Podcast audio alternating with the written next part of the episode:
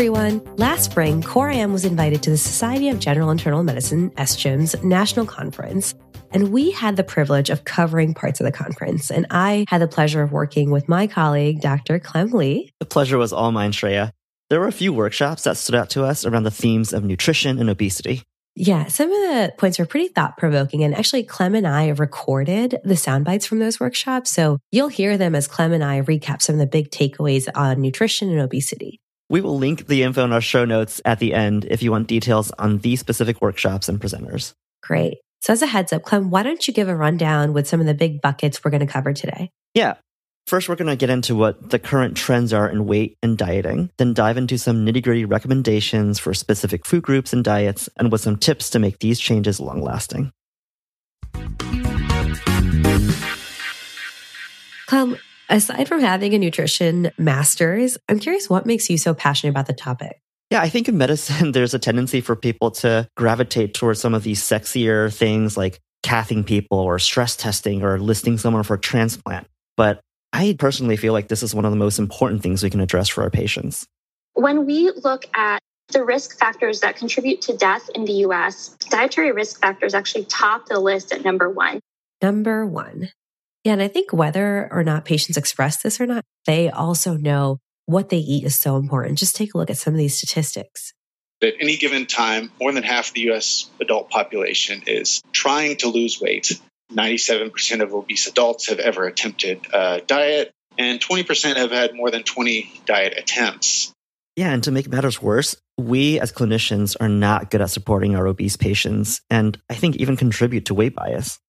In fact, the two most common places at the top of the list are actually family members and doctors. Those are the top two offenders. It's kind of a gut punch for us to be at the very top of this list of sources of weight bias for people. If you survey medical students, you'll find that three fourths of them have an implicit weight bias, which is maybe not surprising, but I think particularly stunning is that two thirds actually report an explicit or consciously held weight bias, which is just kind of remarkable and, and unsettling yeah, I didn't think I was going to be as drawn to that portion of the discussion on bias as I was, just because I feel like recently I've been inundated in media about bias and injustice. But I've actually found that portion to be so enlightening, and maybe that's where I need to check my own biases. Sometimes we think we're motivating our patients by scaring them or alarming them about how bad their weight is, but the workshop on addressing obesity from the front lines sort of debunked that. So, the first thing to know is that stigma actually decreases healthy behaviors. So, I think there's sometimes this thought out there that people are a little afraid to say, but they kind of feel like, oh, well, maybe people with obesity, they should feel a little ashamed because that's going to motivate them. It's been demonstrated that the experience of weight bias, shaming, and stigma decreases physical activity, increases binge eating, increases total caloric intake, and increases the risk for eating disorders. This was really good food for thought for me you know, I actually have to admit, I kind of like the scare tactic. I think sometimes I feel like, okay, if I can get my patients to kind of wake up and take things more seriously, if I really warn them about lung cancer, about quitting smoking, they will. Or maybe they'll take their blood pressure meds if I tell them that a stroke can happen. But I really appreciate hearing the research a bit more and telling me to be a little bit more thoughtful in my approach when it comes to counseling about weight.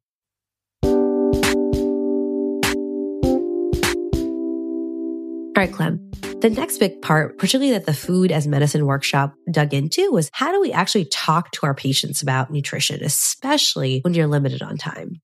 We talked about time barriers just in the in the clinic visit, but I found that if you can, with practice, taking just a quick 24 hour dietary recall is a really good way to start a conversation. Yeah, I love using the dietary recall, but it doesn't really always capture what all our patients eat. In the workshop, they brought up this interesting case of a patient who was a truck driver and basically lives two different lives. What is his schedule like when he leaves home? Is he gone for days or is he gone for a day or two days? Could he pack some snacks from home?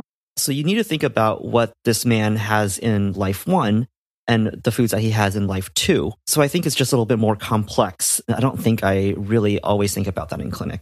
Yeah, absolutely. And I think I was a bit pampered in my prior clinic where the front desk would actually give a sheet for the patients to fill out while they were in the waiting room about what they ate in the last five days and was so helpful because it one saved me time, but also was a much better biopsy about what they were actually eating.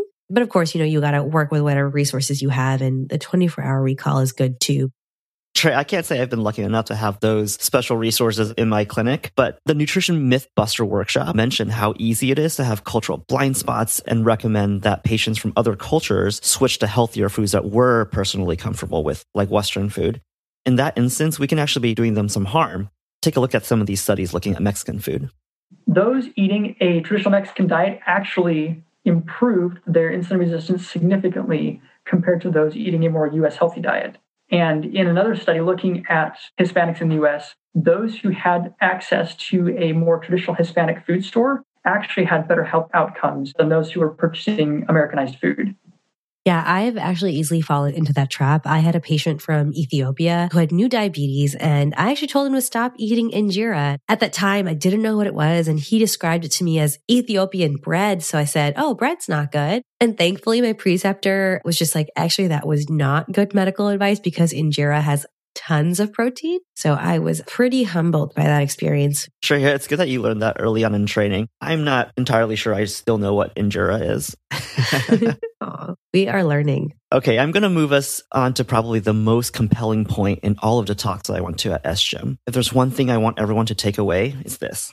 After we get past a diet high in sodium, which is our top dietary risk, everything else that has a significant impact is something that we are missing or not getting enough of. And if we frame our conversation with our patients not around all the foods we want them to stop having, and instead make the conversation about, hey, I would love for you to get more fruit. I would love for you to find a way to incorporate seeds into your diet. And you give them specific examples and suggestions, it feels like a much more positive lifestyle shift for them to consider ways to get the good stuff that's missing. Wow, it is so easy to have nutrition counseling be totally surrounding the hey, don't eat this, don't do that, don't take this, do it this way. Yeah, it feels like we're just parents slapping the hands of kids. But after limiting salt, the most bang for your patients' bucks are going to be adding nutritious foods, not taking things away from them.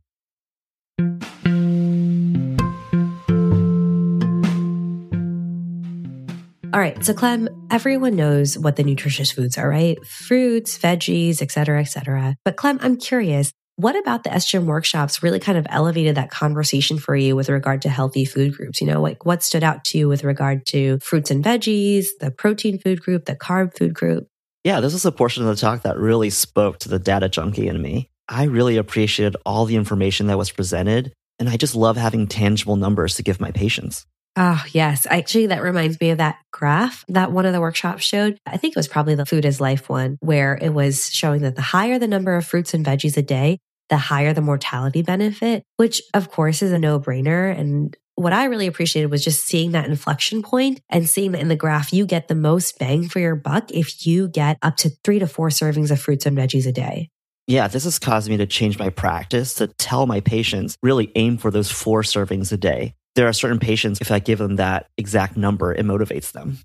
Yeah, absolutely. And actually, I've now shown that graphic, which again, we're going to link in our show notes to my family. And it's, it's been helpful, but my husband kindly gave me some pushback initially. And he's just like, you know what, Shreya, this is really helpful, but I would just rather reach for some pizza than some veggies. Sometimes just changing the way that we cook a vegetable can improve the flavor profile. For example, steamed Brussels sprouts have never been my favorite, but roasted Brussels sprouts have a wonderful flavor profile. All right, roasted it is. We are going to try some roasted Brussels sprouts. Clem, that's all veggies. What about the food group of proteins? Were there any good nuggets on proteins? Any good chicken nuggets, you mean? oh, gosh. Yikes. Bad joke. Um, I like learning the concept of a meat extender. It's definitely something I had never heard of before, but they were explaining it as legumes or canned beans or some other protein that you can add to a meat dish that is cheaper than the meat, but actually acts as a meat and makes the dish last longer. Oh, yeah. I hadn't heard that term meat extender either. I'm sure the evidence based minded person in you really appreciated that they brought up an RCT that was published in JAMA that indicated just having even one serving of legumes daily decreased A1C significantly. I also really appreciate that the SGIM presenters had some practical tips of things we should be reminding our patients. Some tips for incorporating legumes into your diet are if you rinse the canned beans, you can not only reduce the amount of sodium, but you can also help minimize the gas producing agents that cause distress. Yeah. Also, nice reminder for me to not cut corners and rinse out all that sodium out of the beans thoroughly. So much appreciated all around. What about carbs, Clem? Were there anything that stood out to you about the carbs? Yeah, the Busting Nutrition Myths workshop made a really good point to switch from short grain to long grain rice. One of the perhaps easiest switches is to go from a short grain to a long grain rice. You get a little bit of a slower glucose absorption and a slower spike if you're doing the long grain rice.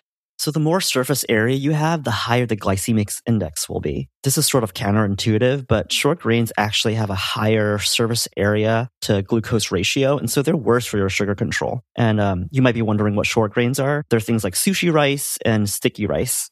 Ah, things I unfortunately love. Ah, I know, me too, Shrey. And long grains are better for you because they're more spread out and have a lower surface area to glucose ratio. Examples of this are jasmine rice, or I might butcher this pronunciation, Shrey, basmati rice. Ah, you actually said it right this time. Yeah. basmati. Yeah. Perfect. Good, good. Thumbs up. All right. So, Clem, you also have a master's in nutrition, as I mentioned. So, I'm curious if we're kind of sitting and thinking about these different food groups, were there any things that you remember from that time in your life that just really surprised you that you want everyone else to know about? Yeah, this is actually one of my pet peeves in the food industry. Food labeling in general can be so misleading. So companies are legally allowed to put the term whole grain on the box if there's just 51% of whole grain in the food. So even if 49% of is refined, they can call that food whole grain. In addition, they can use tags like multigrain or made with whole grain or a good source of whole grain for anything that's less than 50% whole grain. So if you're really trying to get all whole grains in your food, you really have to look for the tag 100% whole grain because that guarantees it. That is wild. Even like someone marking up something like just 51% whole grain. Yikes. Yeah, that doesn't seem mathematically correct. But don't get me started with trans fats. That's even more ridiculous, where companies are allowed to round down from 0.5 grams to zero grams of trans fats per serving. So if you're eating, let's say, a bag of chips and it has 0.5 grams of trans fat per serving, but you think you're getting zero, and you sit there and you have four servings of it, you just ate two grams of trans fats total, even though you thought you had zero. Uh, oh, again, even without knowing it, gosh, I am so humbled because I'm always trying to encourage patients and empower them, saying, read those food labels and make good decisions for yourself. But I kind of feel at a loss after hearing that because it sounds like we can't even trust the, the numbers on the food label.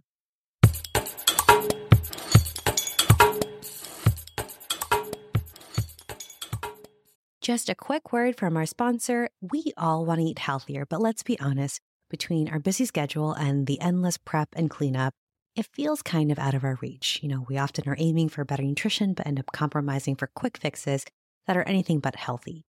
Now, imagine a different scenario. Picture a day where you're coming home to gourmet, nutritious meals that are ready in just two minutes. With Factors, that is possible. Factors delivers delicious, chef crafted, dietitian approved meals right to your door, ready to heat in just two minutes, giving you over 35 weekly options to choose from, from Calorie Smart to Protein Plus to Keto. And don't forget, they have 60 plus add ons for an extra boost from breakfast to midday bites, so you're not spending all your time and money in the hospital cafeteria. So, no prep, no mess, just real mouthwatering meals tailored to fit your schedule and dietary needs. With Factor, you're not just saving time, but you're elevating your meal game without the hassle of cooking.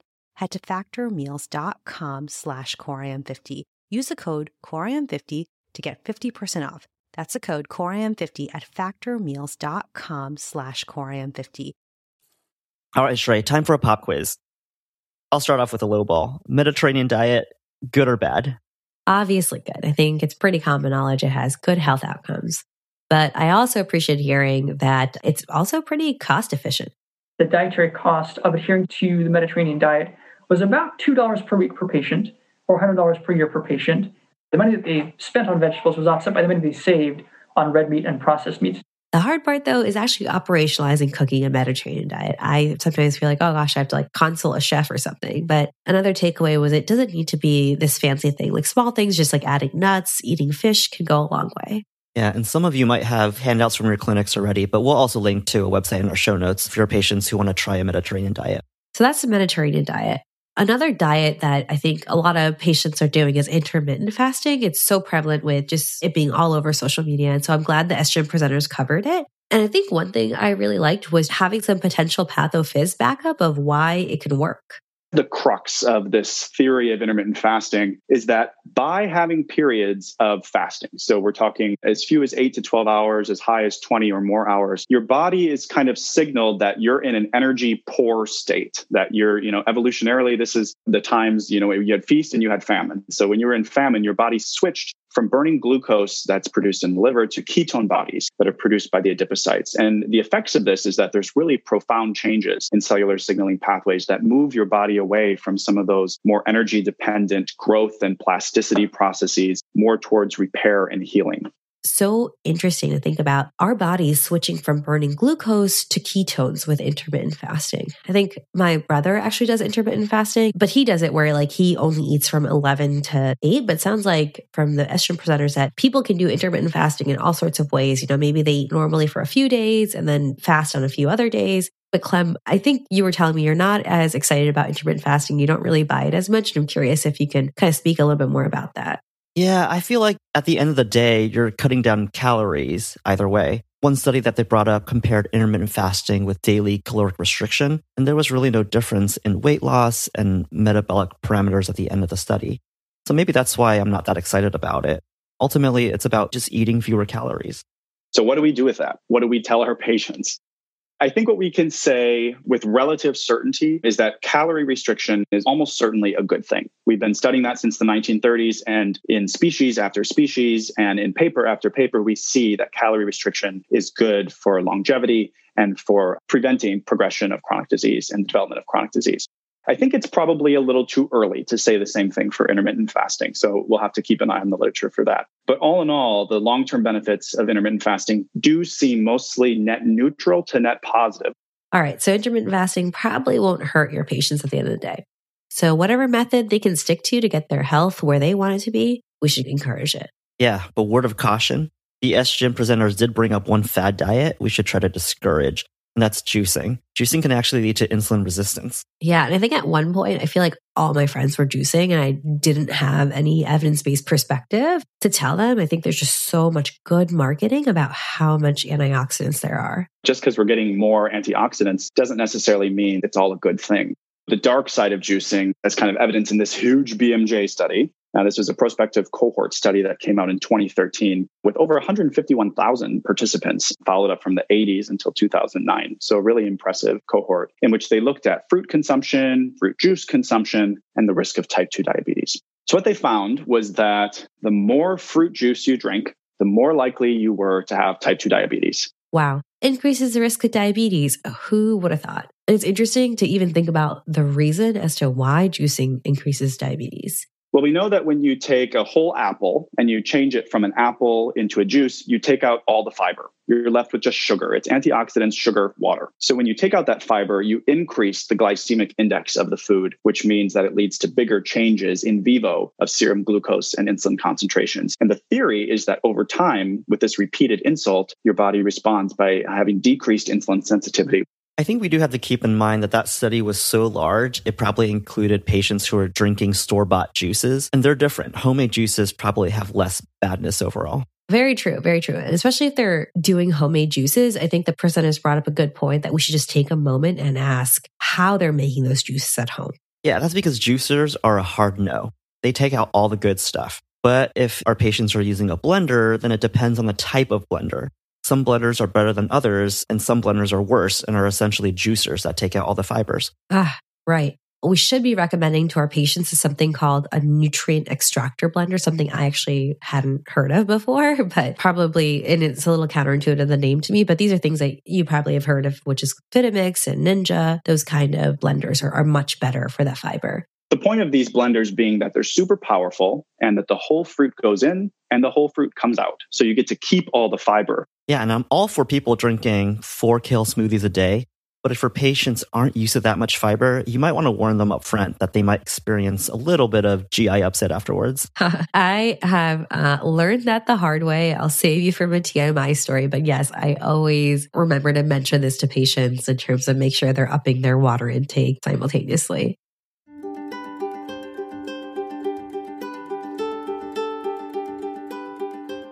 All right, the last bit we thought was interesting was just a couple tips on how can we help our patients make substantial changes sustainably. The first one actually surprised me to hear. It was actually hearing that weighing yourself daily, counting calories are actually associated with keeping weight off. And that would be the general trends being patients who weigh themselves every day tend to have more success having some self monitoring of intake uh, using apps or being in a structured uh, weight loss program, engaging in regular exercise.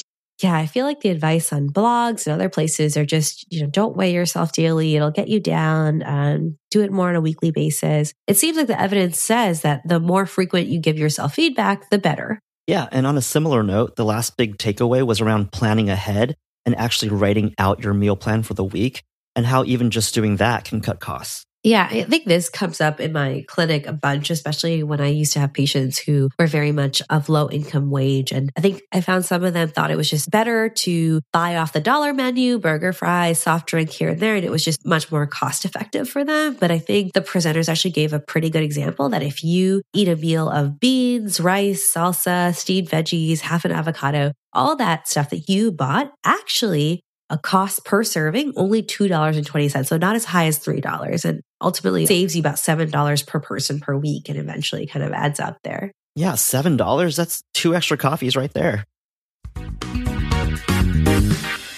Shreya, that was a ton of ground from these three strong SGIM presentations. What are some of your biggest takeaways? I think for me, I think it's really going to be about after I encourage patients to limit salt intake, it's going to be about adding the good stuff to their diet getting them to that four servings of fruits and veggies a day and kind of game planning with them how that would happen. What about you, Clem? What are your biggest takeaways?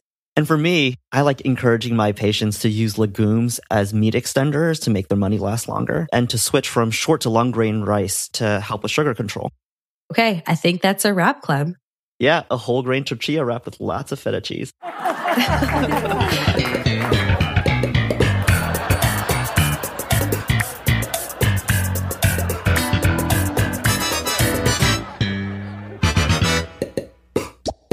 At Parker, our purpose is simple. We want to make the world a better place by working more efficiently, by using more sustainable practices, by developing better technologies. We keep moving forward. With each new idea, innovation, and partnership, we're one step closer to fulfilling our purpose every single day. To find out more, visit parker.com/purpose. Parker, engineering your success. As humans, we're naturally driven by the search for better. But when it comes to hiring, the best way to search for a candidate isn't to search at all. Don't search, match with Indeed. When I was looking to hire someone, it was so slow and overwhelming. I wish I had used Indeed. If you need to hire, you need Indeed. Indeed is your matching and hiring platform with over 350 million global monthly visitors, according to Indeed data, and a matching engine that helps you find quality candidates fast. Ditch the busy work. Use Indeed for scheduling, screening, and messaging so you can connect with candidates faster. And Indeed doesn't just help you hire faster. 93% of employers agree Indeed delivers the highest quality matches compared to other job sites, according to a recent Indeed survey. And listeners of this show will get a $75 sponsored job credit to get your jobs more visibility at Indeed.com slash podcast. That's Indeed.com slash podcast. Terms and conditions apply.